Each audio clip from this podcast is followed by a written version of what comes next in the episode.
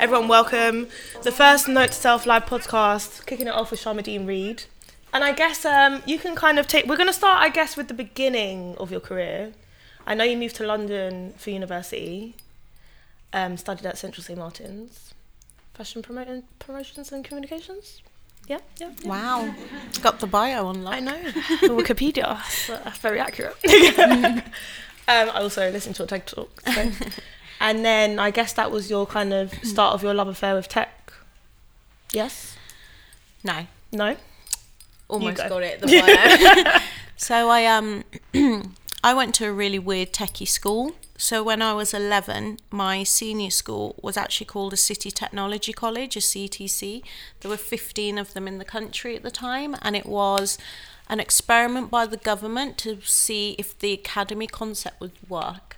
So think of it as like an MVP for the academy school. Okay. And the idea was in 1990, if a business could run a school as well as or better than the government. Okay. So my school was had zero government intervention. It was um, funded by Tarmac, the construction company, and Wow. Mercer's, and everything about that school was tech enabled. So imagine I'm 11 years old, living in Wolverhampton. I get picked up by a bus. Uh, a coach drives me 20 miles to Telford to the next town where they built the school. Half the school was from Wolverhampton, half the school was from Telford. I had a laptop aged 11. In 1995, I had a swipe. In 1995. yeah, yeah. There was no um, registration or bells in the whole school. Every single kid had a swipe card, and you swiped into lessons, so they knew if you were absent. In or not, yeah. But it never happened that people didn't turn up because it was such a like tight ship. yeah. Yeah. Um, we every single um, child had to do typing lessons. I did business studies from aged eleven. I remember my first business studies lesson. So and then the company had its own intranet broadcasting system. And then I learnt later on, as I got a bit older and more interested in business, that the school sold its curriculum because it was such a strong curriculum to other schools. Wow. So, no, it was like when I was 11. like, I was like, Did you stay there for college? no, I didn't because it wasn't super creative. I mean, it was creative. This that school was sick. I remember doing the best art, the best technology. I remember, even to this day, I think about this product I made in D and T, which was an egg cup holder, right? but it was like an egg cup holder out of a single sheet of a uh, like acrylic Yeah. Which you had to heat and bend. So imagine the acrylic was like up, that, that. Then you cut a circle for the egg, and it sat perfectly in top. Like that's sick. Like I've never, se- I've never seen that design of an egg cup before, but it looked like a Philippe Starck. Do you get what I mean? Yeah, yeah, yeah. My school was so sick, and it was sporty. It was creative. The drum like had amazing productions of Grease, like sick theatrical. It was just like an OTT school, like extra as hell. But um, I thought that was normal. Well, like I thought my school was normal until I went to college. And when I went to college and it was so dead and people were walking out of class, chatting back to the teacher, like no one cared about learning. I was like, oh wow, like college is wild. Like, you know, I collected my EMA. Is it called EMA? EMA. Do you remember that? Yeah. Um, I'll get my bus pass. I'd buy my school books. I was such a geek, yeah. And uh, I just, um, I went to my sixth form college. I studied film, media, English literature, and business. My business was a waste of time because I'd been doing it for five years already. And A level business is basically like GCSE business. And then media was fun, but I didn't like group work. Film, I I think everyone loved. can agree to Yeah. that. I think Media university studies. really. I was like, group work is just not. work, no. Yeah. And then uh, if I didn't do um, if I didn't do fashion, I was going to do a film degree Okay. because I was obsessed with not um, not film not making films. I was obsessed with I was obsessed with the way that films reflected society at the time. Like I loved writing essays, detailed analytical essays on film. And I was obsessed with doing so. So and what I would, took write, you I would down write the- film studies. Uh, I would write essays for other students because I just loved it. Okay, you had like time. for, for money. For money, I would just write essays for money because I was like, yeah, of course. What you, I, you just want me to sit and watch a Fellini film and then write a thousand words on it? Easy, like light work. then what took you to do fashion promotion? Because fashion's the same, right? So fashion is like fashion to me is another it's it's one of endless ways that humans reflect the zeitgeist of the time right? It, the way that we reflect society feelings um, anxieties fears etc it's like fashion like language does um, yeah like music does, like art does, like all of these things basically reflect the time. And I loved clothes. I just love. I grew up watching MTV, like you know House of Style. Like I just loved visual stuff. I was buying like the Face and Vogue from age like 12, 13. Um, but to me, it wasn't about just buying stuff or like a coat story. It was like, how can I convey a very particular tribe of people through the clothes that I would put on a fashion shoot. Like that's what I cared about. So when I was a stylist, most of the work that I did uh, would do was almost always like cultural studies through clothes. I would find a group of kids, either real or I would find street cast. I would always like I was street casting constantly, and this was like ten, tw- no more, like thirteen years ago. Um, and I would basically put designer clothes on them to make them look like they would be that was their outfit. Do you get what I mean? That was my taste. So yeah, I just loved it. Then what why did you not obviously from a stylist why did you not want to stay a stylist? I did want to stay a stylist. Then what happened? Everyone loved these bloody nails in it. Yeah. I even to this day, do you know what? Yesterday, my son's dad sent me a really amazing video clip of um, some old ladies shouting at kids on a council estate in the 1970s and it was like about how the arguments are still the same like that you know the kids going we ain't got nothing to do around here them old bags shouting at us and the old yeah. women are like go and get your haircut and I was like I wish I could make films like this still. And I still have this real strong urge to um, like create, like capture and create, but it's for fun, isn't it? Like it's not like do you know what it is?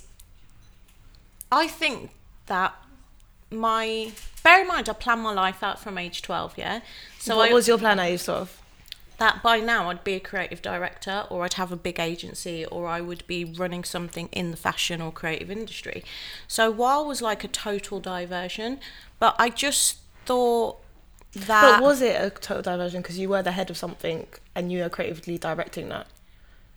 Yeah, but I didn't like beauty's totally different to fashion.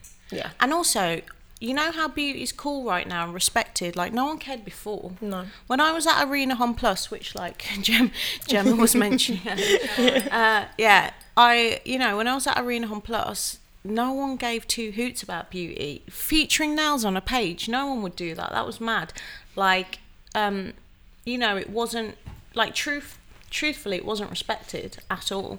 So I um, had gone basically from, you know, traveling the world, working with the sickest photographers, like doing epic shoots that I was just like so happy about, to being on the floor painting some models' toenails at a show. And I was like, yo, what's this is like funny. This isn't life. Yeah. I mean, it was fun, and to me, I'll I, I'm the kind of person who does whatever it takes. I, I don't care. Like I've got no airs and graces about stuff. Like, but I just thought this isn't utilizing everything I've worked for since I was like, you know, yay high. Like it wasn't not my skill set. So I uh, with with WAH and with it's almost like I guess I felt like an obligation because it was a unique skill set. Like yeah. there aren't there, there weren't many people well, there was no people 10 years ago who had a shop no. like in our community.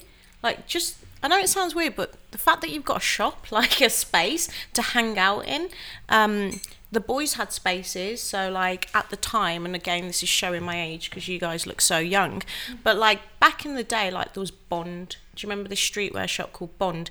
All the boys hung around at Bond, at Hideout, at Foot Patrol, at the original Stussy before like Supreme and Stussy yeah. where they are now. Like all the boys hung out at those shops. but there was no like girl equivalent for that. So I just thought, well, I can at least try. So I don't know. I'm quite naive, right? Like I, I often don't think things through that much. I just like that's. Do you think lie. that's I hindered you? That's that's actually a lie. Let me take that back. I have an idea, and I don't. Uh, I ignore the risks because I'm like, whatever it takes, I'm sure I'll figure it out. Do you get what I mean? So I definitely think things through. You know, like Doctor Strange thinks through like every scenario. That's what I do. Like I, I will take something and see it almost through to its completion, but, um, you know, I just thought, what's the worst that could happen? At the time, I had a lot of free time. So when I was styling, I would only be working like a week of the month and then just like living great the rest of the time. So I was like, I've got loads of time to open this shop. And, you know, not realizing a shop is like crazy amount of work. And then I had a baby and then I was just like, running around like crazy. But at the time, I thought I've got money, I've got like time, I can do this, and it will be fun to get my nails done for free. That's literally what I thought. Little did I know, eh? So at the time, that was in Dalston. Yeah. And then if we fast forward, I think six to eight years into it, Mm-hmm. and then you moved to Soho. Am I right? Yeah, but you're missing a massive chunk of the I story. know. I was gonna let you fill it. Fill it. The biggest chunk of the story was six years after I opened WAH. I basically had a, sh- a small minor breakdown, thinking, "What the hell am I doing with my life?"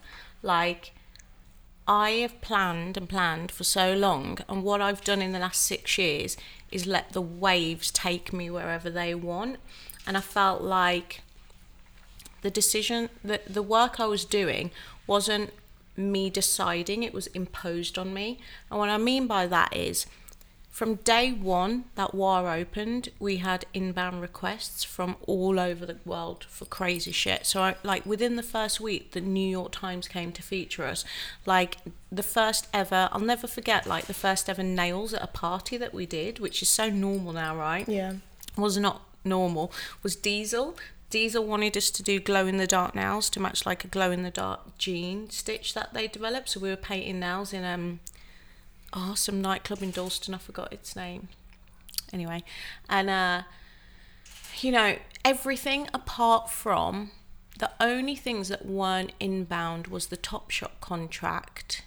Oh, I forgot And about that. Yeah. How could I forget about that? And the boots deal. ASOS No, that was like inbound. as well. So everything we did apart from my product line and apart from Topshop came to us. So I was just like going, yeah, yeah, yeah, like you like let's fly to Moscow. Like someone would be like, "Will you fly to Moscow and do a pop-up nail bar?" We'd be like, "Yeah, cool." F- Would you fly? We did like the um, Ferrari lounge at the Abu Dhabi Grand Prix. We did like nails for opening ceremony in Tokyo. Everything was inbound, and I just said, "Yeah, sure, I'll figure it out." Actually, I was telling someone the other day the craziest thing um, that we did was that Vans wanted to do seven pop up nail bars in seven different European cities at the, The same, same time. time. Like, but I did it. I actually don't even know how I did these. Uh, do you know, like when you have a baby? Well, you don't know, but when you have a baby and they send you, uh, you get a hit of dopamine afterwards to for, so you forget the pain, Pain, so yeah. that you have it again. That's basically what I think I've done with what I think I've forgotten how crazy it was. And it's funny because I found my old diaries. Like I was just tidying my house, and I always buy like Smythson diaries and like used to write epic lists. And I don't remember being that stressed or busy, but when I looked through those diaries, I was like, oh my God, my to do lists were like pages and pages and pages. And I, I, I blocked it out. Like it was nuts. But um, I just said yes to everything. And I didn't really have a strategy or think about which one could be the thing that makes this like a big company. So after six years, I was like, I'm dead, going home It's over. Uh, not that it's over, but I was breaking up with my son's dad. I felt very lost and separated from my friends because I was the only one who had a baby. You Yeah. know, like my girl crew, like Grace and Phoebe, like no one else had babies. Um, no one else was running businesses at the time. Like n- none of them were running businesses. So I just felt incredibly lonely, incredibly stressed, and I was just like, I don't even know what I'm doing with my life.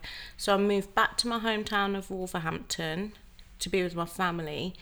I paid like seven hundred and fifty pound for a three bedroom house with like an acre of land, and I was like, sweet.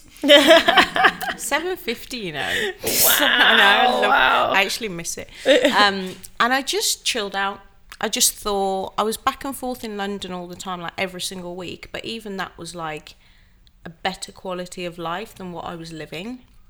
And I just kind of analysed what I did, I just did a lot of reflection work. I mainly ate vegan. I was working out every day. Like when I look back at those pictures, I literally look glowing because I was just like surrounded by love and family and relaxation and quality air. And I um just thought, what what have I really enjoyed about the last six years? What have I not enjoyed? What have I learnt? What would I do next? and a couple of the things that jumped out at me is that I really loved um firstly I really love the beauty industry. Like that surprised me. Like I um was never I was a tomboy when I was growing up. I was never like in I mean I was extra but I was like not into getting stuff done. And I just thought man this is so relaxing like getting your hair washed or you know what I mean? Having a facial.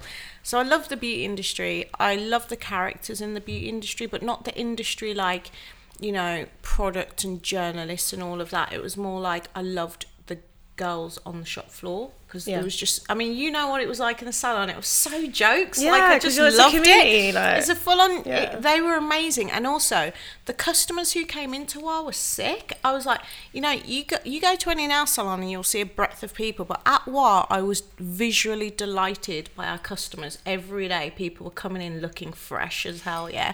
And I was like this is great. And then I loved the fact that we utilize social media a lot to build our business. So we were like really early on Tumblr, really early on Instagram. I, you know, if anyone remembers Vine, I used to make all these cute little vines, and I just loved. I'm an early adopter of tech, right? So anything that was new, I would try it out for the salon. So I loved that. I loved watching um, girls make more money. So I loved the fact that a couple of people that would come in off the street who would say, I want to learn how to paint nails. And I was like, okay, cool, this is the course you should do and practice on this. You know, they'd come back and then they'd go from having zero income to earning like a wage. And I loved Yeah. that. Things I didn't like, I didn't like making products. I actually loved making products but not selling them because when you make beauty products, you really learn that so much of the process is just like marketing, like mm. literally, and influencers and what you pay. I didn't, um, yeah, so I didn't really enjoy making products that much. I was really not good at hiring and managing a team. I thought I loved working, I loved having ideas and getting like building people around me to execute them. But I, wasn't very good, and I still struggle with this, like sustaining a, a high quality team. I think How it's the you- absolute hardest thing to do. How have you managed to? Obviously, it's ongoing, but how have you managed to bypass that? I haven't bypassed it, and I would say that I I thought that like team issues were like bumps in the road, right? But what I've realised is that road is just gravelly, and it's Constant. forever gravelly, yeah. and I and I um. All I can do is get better and better at pattern recognition. That's it. There's going to be casualties and there's going to be mistakes, and it's super emotional. But I just think that so much of running a business is about the people around you and understanding psychology and behavioral economics and motivation techniques and all of that is essentially like the core of how a business grows and develops. So anyway, I took all of those things and I just thought I'm going to build a software system because those those that encompasses the stuff I like doing and no one's doing it and we had a really unique problem the unique problem being we took a lot of photos and people were screenshotting them all the time and then I was like literally like one day was just like, okay, I'm ready to go back. So I moved back to London. Also, Roman, my son was turning five. He turned five, so we needed to go to school full time. So we couldn't like do the division that we were doing in terms of like he was at one nursery half the week, another nursery the other half. So I was like, okay, cool. I'm just gonna move back to London. I'm gonna build a software system, and I need to open a brand new salon to kind of kickstart this process. I didn't I didn't move back to London and just start building tech. I moved back to London, did what I knew like easily, which was I know how to open a salon. I could do it like with my eyes closed. Um, and then I kind of just did a lot of research and thinking and stuff about the tech company and then yeah, that was it. That was it. I know this is a problem, yeah, because I think someone told me the other day that I make things sound really blasé, but I am constantly thinking and working and thinking and working all the time. Like, but I just think it's not, um, like, there's no uh, reward for like struggle, right? you know what I mean? So I'm not, I'm not the kind of person who the energy focused on how hard you're working or, or how difficult things are, you're losing energy on looking at the future. So I know I make it sound like really relaxed and easy, but I just, when I'm into something, I get so obsessed with it. I consume so much information about it because I think the most important thing you can do in any industry you're at is be the expert. Yeah. Like with nail, with what? because we became the expert in nail art, that's why we were in every single magazine. Because if someone wanted a quote to think of us, like I always used to say, you have to think if if someone thinks of something in your industry, they ought to be thinking of calling you first. Do you get what I mean? Like That you should be the reference point. you should be the last word in that industry, like the last word in, you know, Asian vegan food, the last word in thick brows. The last word, like, do you get what I mean? Yeah. Who's the go to for that thing? So I like being um, the person, like, at the table that you would have to ask for that specific bit of information. So because I don't want to lose out on that, I gather as much information as possible. You know what I mean? Yeah. But you know, these aren't like necessarily positive traits, by the way. um, I think a lot of them come to do. A lot of them come from a real desire to prove myself, but to who? A real desire to succeed, but for what? Like, again, going back to the hiring, I have this massive, um, like, thing where I feel like obsessed with like attempting to save people or help people. So I'm always like, you know, if a girl like me from Wolverhampton with no privilege can do it, you can too. And then I'm like, I'm going to hire someone and turn them into a mini me. Do you get what I Yeah. mean? But like, that shouldn't be my role. And like, who am I saving? Let me save myself first. So, like, yeah, it's one of the most one of the most important things I can recommend for anybody who is on a any type of ambitious journey is to have coaching or therapy or anything that uncovers the limiting beliefs you have that spill into your work life because they do. It's funny because I always think with like any type of um, self development, you scratch the surface and you're like, oh my God, I've just had a breakthrough. I didn't realize that I did that. And like a year later, you're like, whoa, there was layers and layers and layers and layers under there. So I think that, you know, I, I have a, a coach. There's actually an article on Beauty Stack about my coach if you care to read it on beautystack.com forward slash blog. And, um, and basically, you know, I, I spent two, uh, you know an hour with my coach today because I was just like she is a reflection she she is able to hold up a mirror to patterns of behavior that I do that aren't constructive for the business development it's almost like you need to get out of the way of the success of your own business. Do you know what I mean? Yeah. Sometimes you're in the way of your own success. That sounds so Oprah, but like, do you know what I mean? So I, I would say that, you know, everything I'll say tonight, I don't necessarily think that they're positive traits or negative traits. They're just the traits that I've developed that have served me to this. And, you know, whether they're positive or negative, they'll, I need to figure out as to whether they're going to serve me in the future. Has it only been recently that you started to look objectively on how you No way. work? Since I was a child, I've been obsessed with self improvement. Like I distinctly remember being like seven, getting a school report that says um, Sharmadean needs to be less selfish in group situations, and thinking at seven, okay, cool, I can do that. Do you know what I mean? And then doing it, and then getting a better report the next time. But like I was doing it, and I was thinking, okay, you guys all say your ideas and I'm going to get you to do mine anyway. But like, do you know what I mean? like even at that young age, I was very self-aware of how to be better all the time. So yeah, I just remember hearing feedback from teachers or whatever and thinking, okay, can I improve on that? Do I think that feedback's useful? And can I improve improve on it? How do you determine if feedback is useful? Oh, it's so hard, isn't it? There's this interesting thing that Ray Dalio, um, this hedge fund guy, does called believability weighting.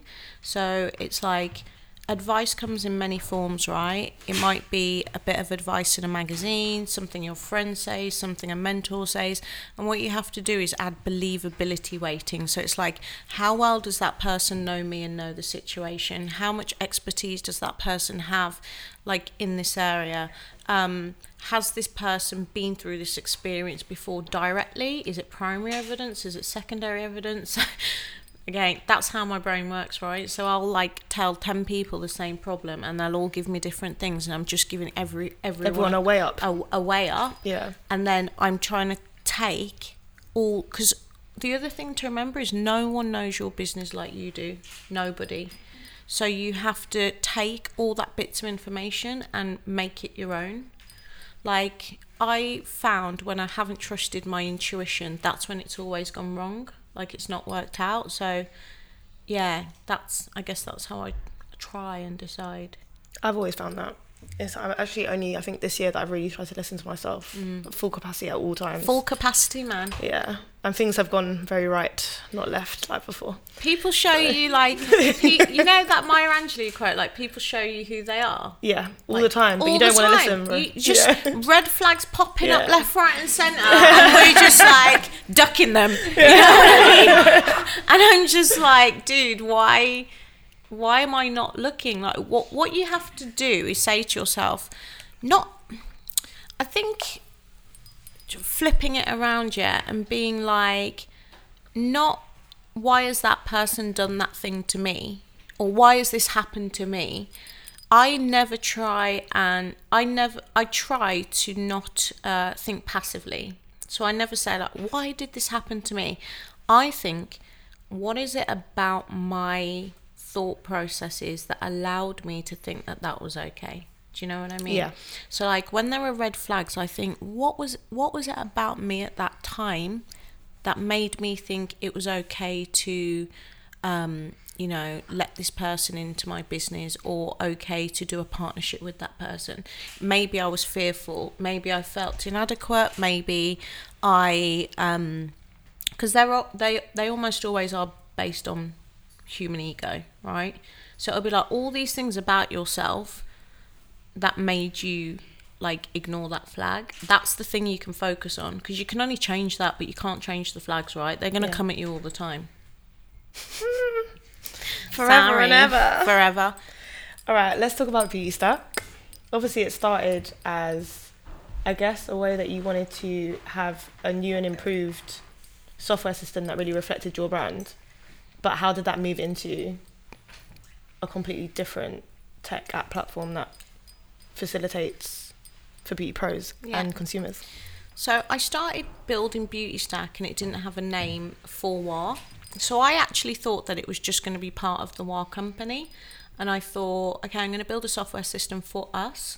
But then what I what I realized was um, that times are changing in the beauty industry and actually I I'm not even sure salons will exist in the same way they do in like 10 years. Yeah. I I really think that there'll be different models for how services are delivered and um I started building it. I actually have the first deck, and I called it something cringe like WAH style, like WAH style. And the deck was like we. The deck's actually quite similar, which was essentially I set out to build Tumblr for beauty, Okay. but you get a booking. Inst- I was always like likes and reblogs don't put food on the table. So who cares if you got like you know two hundred thousand followers because you can only fit two hundred people in your salon at any one Yeah. time, and who cares about likes, right? Just want to get them paid. Yeah. So um, I started building it for WAH, and then I just realised that actually this is like a global market, and I would see people on Instagram like there's this really cool girl I follow called Moonlight Braids, and she's like 15 in Fin- Finland, and she's been braiding hair since she was like 13, and in the two years that she's been braiding, her hair is like bride quality, like you know, you'd have on your wedding day and pay like several hundred pounds for it. And I'm like, we need to be building for that girl, you know what I'm saying? Or like anywhere you go in the world, there's just women like smashing it doing different services and treatments. So I was like, I am in a really unique position here where I understand technology, I understand beauty, I understand business, um, you know, plus I'm chill and fun. so like I really ought to build this for everybody else. So that's how it switched. And then I just thought um running a logistics based business like WAH is such a different mindset to a tech company. I can't even tell you. Like working at a startup is insane. It's like they it's like take everything you might do in a normal business in like 15 20 year span and compress it into three years you know what i'm saying so it's like super intense um, and you hire different people with different mindsets and i just thought i can't do both. And WAH was such a unique um it was basically me wasn't it? Like WAH Yeah. Was like a teenage like me for when i was like 16 watching mtv going raving but wanting to wear designer stuff. Like it was like this high low thing that i just subscribed to. And i i was like if i do anything else with this it's like you know if i franchised it or sold it or whatever i'd just you know, I'd walk past it and be like, I'd, just, I'd see something in a magazine, I'd be like, mate, why are you using that font?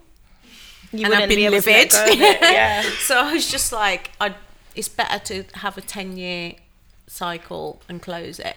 I was quite inspired by the Colette store as well. Yeah. Being like 10 year anniversary, dead, dead. And I'm like, yeah, I can do that. It's cool. It's no big deal. It was hard to do though.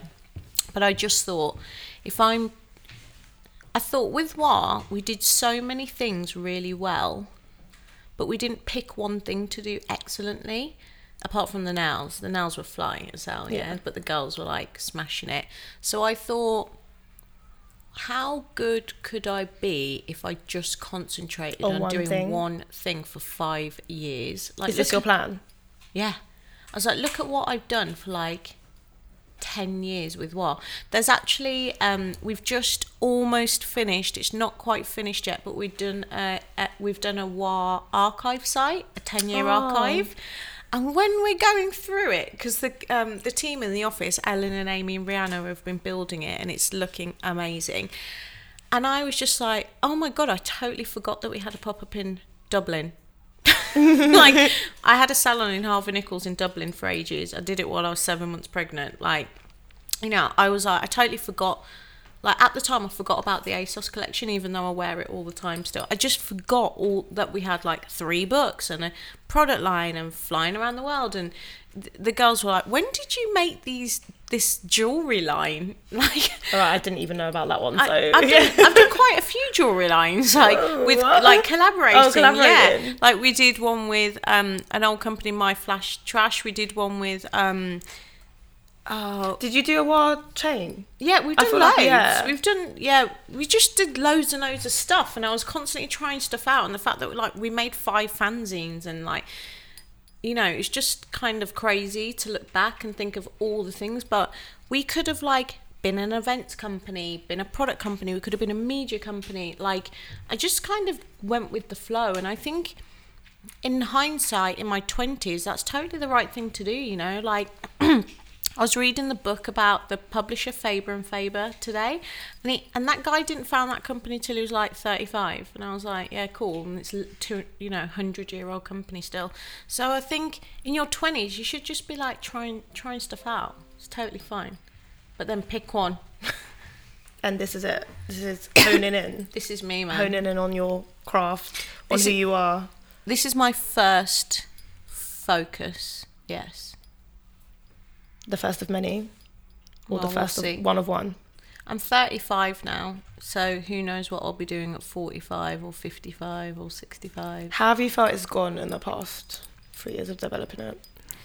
So it's been it's been two what, a year of just getting going, and Yeah. a year, we launched the first like proper janky version of the app a year ago. I think that it's such hard work, but I'm so grateful that I have such resilience. Like I wake up, I can have the worst day ever, but I'll wake up and tomorrow's a new day, and I'll just like I always start again from zero. Like you know what I mean. I never wake up on a on a minus, so I think it's gone well. I think you can always look back and be like, I wish I'd done that, I wish I'd done that. But like I said before, it's kind of pattern recognition. Yeah. I have never built a software company before. That's just the fact of the matter. What I need to do is hire people who have definitely built software companies before. And what I'm looking for now is people who have built world class software before. So yeah, I I think it's gone as well as it could have, and I'm excited about how sick it's going to go when I get a strong team around. Is it okay? Obviously, because I'm not from tech background. Is it a case with an app that you're constantly updating and developing it at every minute of the day, trying to think of a way to improve it? Basically, yeah. Okay, so it's No, like, like. Yeah. literally, like um, you know when people like say, oh, "I'm building an app," Yeah, I'm like, okay, cool. Because it's not the building of the app and getting it into the App Store, it's what you do after launch. It's iterating on it constantly, testing it constantly. There's always bugs, maintenance. Man, it's just. It's one of those things like making a magazine or producing a fashion show or even like running a restaurant that you don't actually realize how hard it is until you do it. And I, when i made my first issue of WAH, I remember thinking, oh my god, that was so hard to make a basic magazine. I suddenly have newfound respect for anyone who makes a magazine. and with tech, it's the same thing, right? You download apps every day, you don't even think of them, give two hoots. Now I've got a newfound respect for people building technology because it is really, really hard. And when you say every minute of the day, it's literally that. It's like rather than doing like big launches all the time. It's like 5% incremental updates all the time. We I always have this phrase like you can either have death by a thousand paper cuts or like the path to greatness is a thousand small steps. So I'm like, like die by a thousand cuts or get good by a thousand steps. Okay. So I'm like constant small incremental improvements. Sometimes we can put pressure on ourselves to make like, you know, I I've not won until I've like, you know, got X amount of revenue in blah blah blah. Are blah. you rewarding yourself every time you make the tiny little improvements? Um, well, we do a weekly meeting, a weekly all hands meeting, it's called, where we do shout outs and stuff like that. But if I'm truthful, I reward a big improvement. I reward like I, I I reward every like for example when we launched Pro Home the other day so we launched a brand it was the biggest release we'd ever done on the app so it was bigger than launching the original app and it um just gives way more tools to our beauty professionals to run their business with. And I went to the shop in the morning and just bought champagne from the off license because I was like, everyone deserves like a celebration today because they've worked their socks off for three months and it was amazing to watch everyone pull together without any fuss or, you know, and um, yeah, I think re- th- when you build technology, when you build anything right, there are people who are good. There are some people who are really good at planning, doing a deck, doing a mood board, writing a strategy.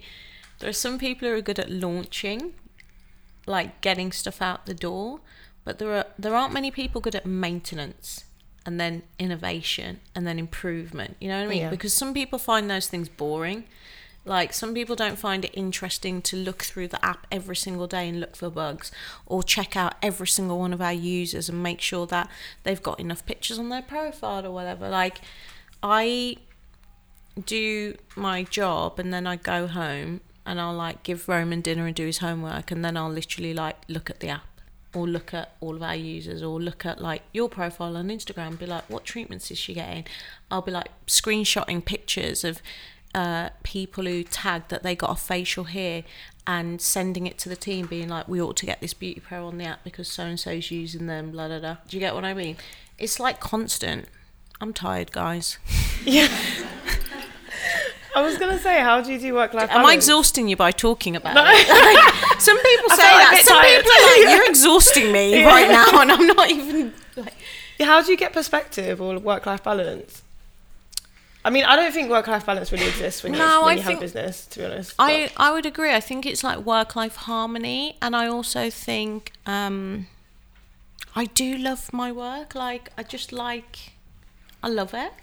I love I love building tech. It's so fun. So all the devs get really annoyed at me, right? Because we do a demo every week where they everyone demonstrates the work that they've done and the the like end, a crit. like, Like a a- career. yeah, like do, a know, career. do you know what's really funny, right? I was talking to someone about this, about the purpose of hiring graduates. It's not about, I don't think a university degree has, you know, unless you're doing medicine or science or something, has any particular benefits. But what it does have is the process of having your work critiqued, Critiqued. all the time and not Yeah. getting personal about it. Like people who haven't been to university can't, like, um, process feedback in the same Yeah. way as you do when you have been. and it's forced on you, and it's forced on you, and it's cyclical, and it's like um, compressed and stuff, and also You stop being precious about what you're doing. you stop being Yeah. precious, and also which is so critical to startups, by the way. People who are perfectionists can't survive in a startup because you just get upset all the time. And then the second thing is like debating and reasoning and arguing. I think you do that a lot in uni. Like you, you'll have these discussions and debates with random people, like in your halls or in lecture halls or whatever, and you're okay with it because you you just see them the next day. But if you haven't been in that environment and someone says something negative to you, you're like, whoa, what's going on here? So anyway, side note. Um, let me tell you about this demo. Go on.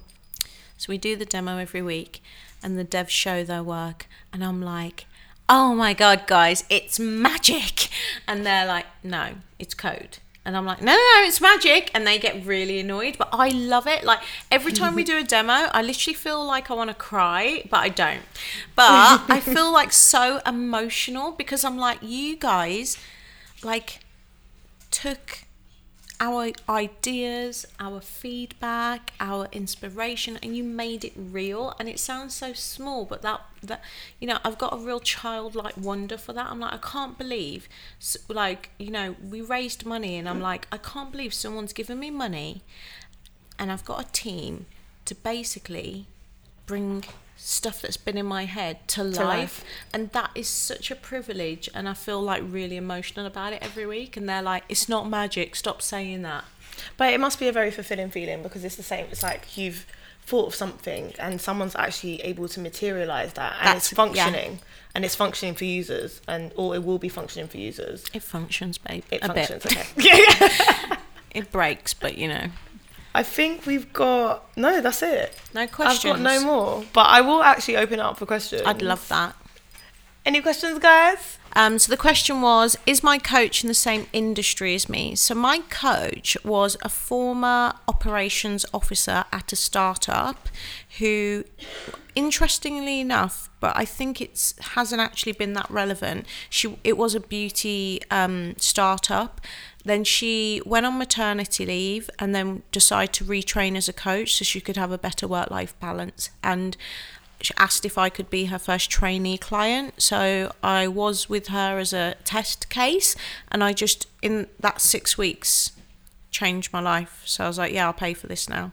So yeah, I'm not sure if it's related. I, I, don't, I don't know if it needs to be an identical industry per se, but I think if they don't understand what it's like to be at a startup or at a restaurant, as you know, or at whatever, I think it's it's hard for them to identify. But to be honest, I've only got one as a we do have another in-house coach so i provide coaching for the team and she was also a product manager at a really big startup so she also understands it so actually i think it might be important you know that's a good question because i hadn't actually thought about that but i think it's useful if someone can empathize with your experience and who has pattern recognition for problems that you might be going through.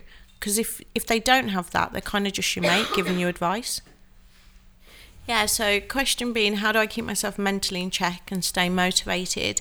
I would say that building a ceo peer group and friendship circle was like super important. So you can either have formal ones right? So um, i have a formal monthly uh, group of random ceos that we have like a format to the session. But then i also have just made friends with other people in my network uh, who i can just sh- chew the fat with. Like when i am feeling um, you know quite despondent or unmotivated i literally have like three people that i can check in with who will totally get it.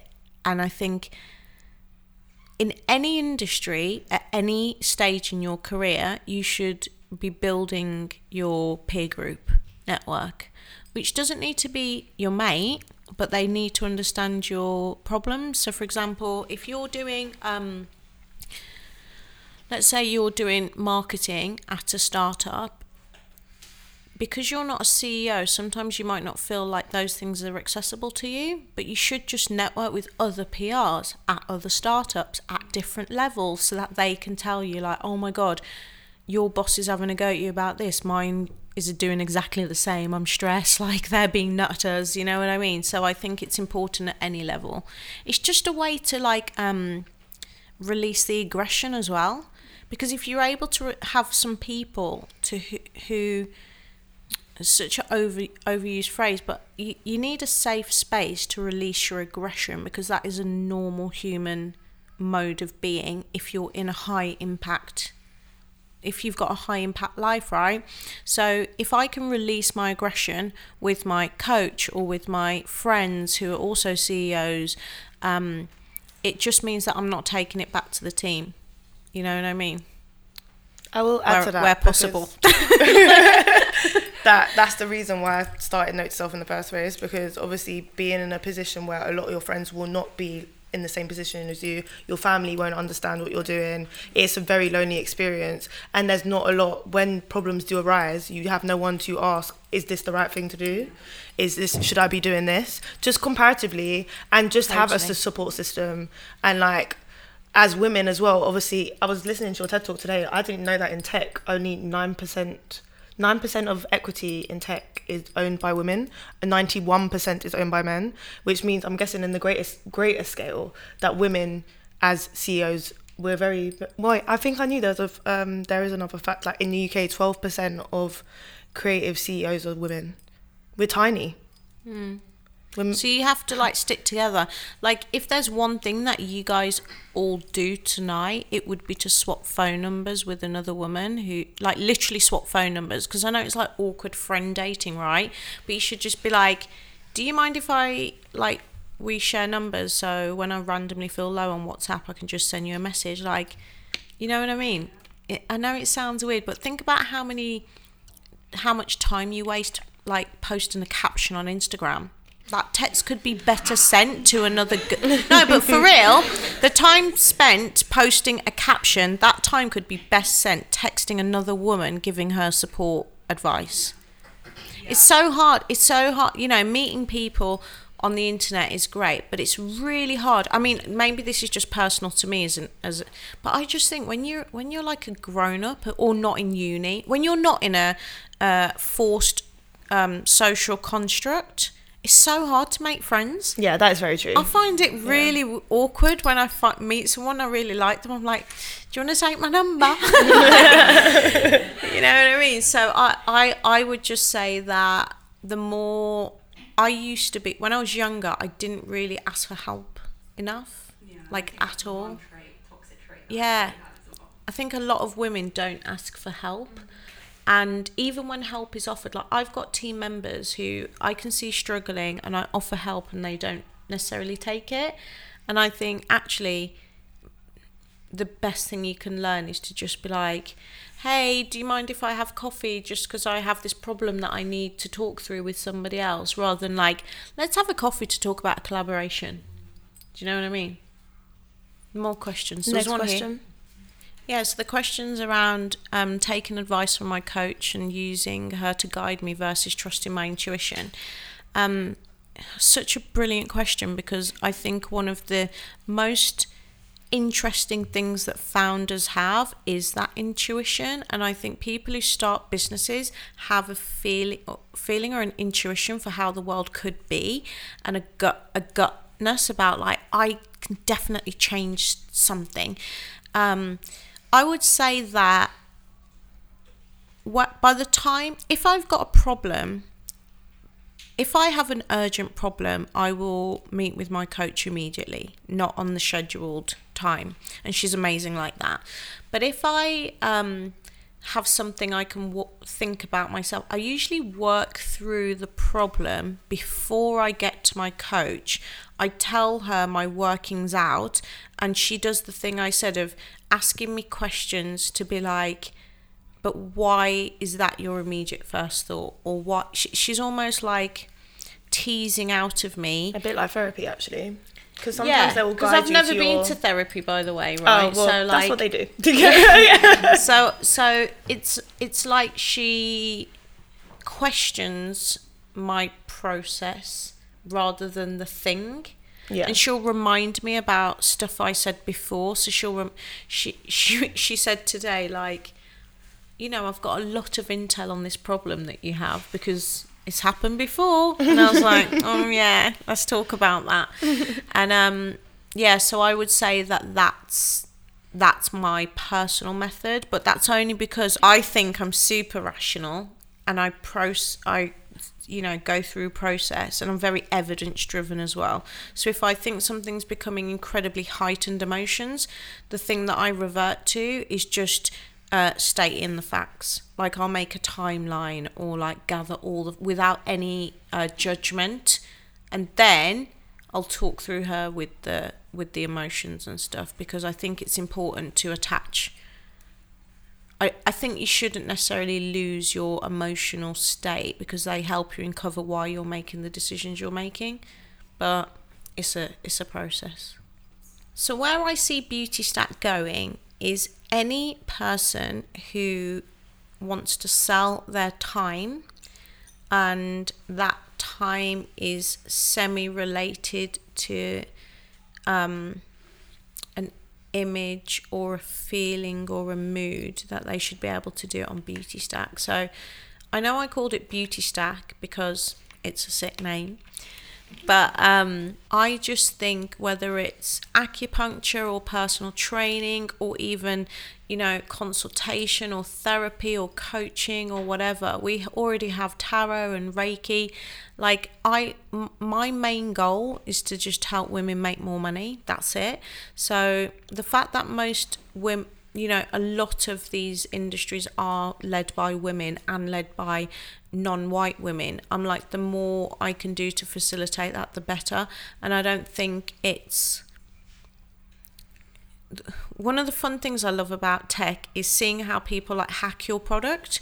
So there's a girl who made an account to uh, make websites. So she like booked her time. So she'll she'll charge you half a day to build a website and then another half for a marketing plan. And I was like, this is cool. She's just selling her time. Do you know what I mean? So that for me, I'm not bound by the limitations, but we definitely, you know, it's it's an interesting question because we are we do have a you know internal wellness remit because I think there isn't really a system that is providing that for that community. It- But the most important thing about Beauty Stack is that I want to facilitate transactions for our community. As in, with WAH, I wanted to. Be, there were loads of nail salons, right? Thousands, millions. But I wanted to build a nail salon for our community. Like, I wanted to build a salon that I would feel comfortable hanging out in all day. So, the same with beauty booking sites. There are loads of beauty booking sites, but, uh, but there's none for like my braider girl or my lash girl. So, I was just like, I can do this like for our community. So if there are transactions that are happening offline that I can digitize, that's the goal. My objective with WAH Nails. So WAH started out as a magazine, right? Like I physic I photocopied a magazine about women in hip hop and I gave it out at nightclubs when in an era where everyone was going to indie clubs and there was like a, a few girls going to like bar rumba or something. And um and like I op- my first agenda for the salon was all of these girls that I keep meeting at random clubs where there's like two here or three there or four there. Like I'd love them to have a space where they can all get together to make 10 girls, you know what I mean? So that was like the original agenda. And then I don't know if I overthought it. Our mantra was always like connect like minded women. Like, you know, how many of you here ever went to R? Did any of you ever go? Or at least know someone who went, or like met a girl there, or like followed someone on Instagram who'd gone, or whatever. So the, the point was, it's like a lot of women, and all over the world, I'll go to like the most random place and people will know about WAH, and it kind of makes me proud. Like the first time I saw someone wearing a WAH stick on nail on the tube who I didn't know, I was like, wow, that's sick. But but the point was is that how cool is it to make this thing that like binds all these people together? Like that's a massive ego boost for me. Like, I just thought that's sick. So how do I know what a good idea is? Is I look for so I had a couple of ideas at the same time that I had the idea for Beauty Stack, and I for a, s- for a hot moment I tried to do them all. Doesn't work, let me tell you. So um, the reason why I decided to focus on Beauty Stack, so how I choose an idea is firstly I only play games I can win. So I was like, what can I win at for sure? I was like, I can't win in the drinks market. I don't understand this market. I've never made a drink. I don't hang out with people who drink. Like, no. I was like, I wanted to do something in cars. I don't know anyone. I don't know car manufacturers. Imagine the time it would take just to embed yourself in a brand new industry. I was like, what is the industry where I can win? I was like, I've built a network and a reputation in beauty over the last like seven years. This is good. Then I was like, what am I personally interested in? Um, is this going to sustain? Founders are hyperactive, chase the next new thing, right? So I was like, what industry could possibly sustain my interest for a considerable period of time? And then I was like, what idea has a strong economic model that can win? And it's those three things that I think are incredibly important for assessing an idea. And like most things, I would just spreadsheet it out. So, like, you know, take a spreadsheet, put your all your ideas out, and be like, Am I passionate? Can I win? Will this make money? Like the type of money that I want, and that's how I like come to my ideas. And when I realized that Beauty Stack, you know, like I said, it wasn't called Beauty Stack. When I when I thought, okay, it's this thing, this software thing, I just it's hard to say how I get things off the ground because I just get going. Like, I don't know how to explain it. Like, if you said to me, like, um, you know, book a holiday for 12 people to uh, the Seychelles, I would be like, okay, cool. So let me Google group travel. Let me Google what the, where the hell is the Seychelles? How long is the flight? Um, what airlines fly there? Is this a birthday party or a wedding? I my brain just starts like asking loads and loads of questions to build a bigger picture as possible. So I was like, okay, so this is a software system. It's like a SaaS-based business. Um, that means I need to have technical co-founders. Where's the best place to find technical co-founders? And all these questions just fire off in my brain, and then I literally just start working through them one by one. Like with with WAH, I was like, I need to find a place. I need to find some girls to do nails. So I just locked down those two things first. Once you tick off your first task, it just unlocks the next opportunity. And I'm not, I'm really fortunate in that I'm not a procrastinator. And actually, I think sometimes I move too fast, like in terms of annoying people, because I'm just like, don't give them a chance. so, like, let's say I'm like, I really think that we should do. Uh, this actually happened in the office. I was like, I really think we should do a monthly um, demo night for beauty professionals to get to understand what Beautystack is. And then when I go home, I'm just interested in how to do a recurring invite on Eventbrite. So then by the time I've gone to bed, I've done it. Do you know what I mean? I've just made an Eventbrite every month as a recurring invite, and then I didn't even give everyone else a chance to even do it. So, like, I just my, the way that my brain works in terms of getting an idea to inception is just think of every possible question that needs to be asked to get the thing done ask them and then google them and answer them. And i know it sounds like really trite but i just i have the same google you do you know what i mean? Like I, no one has a special search thing like especially if it's an industry that you're not embedded in i just use google it's it's actually only recently like genuinely recently in my career that I've asked I've not gone to Google and asked friends or peer groups or other CEOs because if I wanted to know how much should I pay uh, operations head I would just google it. So do you get what I'm saying? So getting things done is a matter of wanting them to exist. And if you want it to exist badly enough you will make it happen Thanks, guys.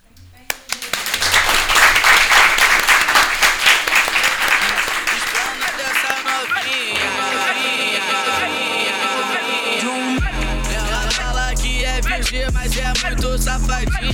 Ela fala que é virgem, mas é muito safadinha. Ela fala que é virgem, mas é muito.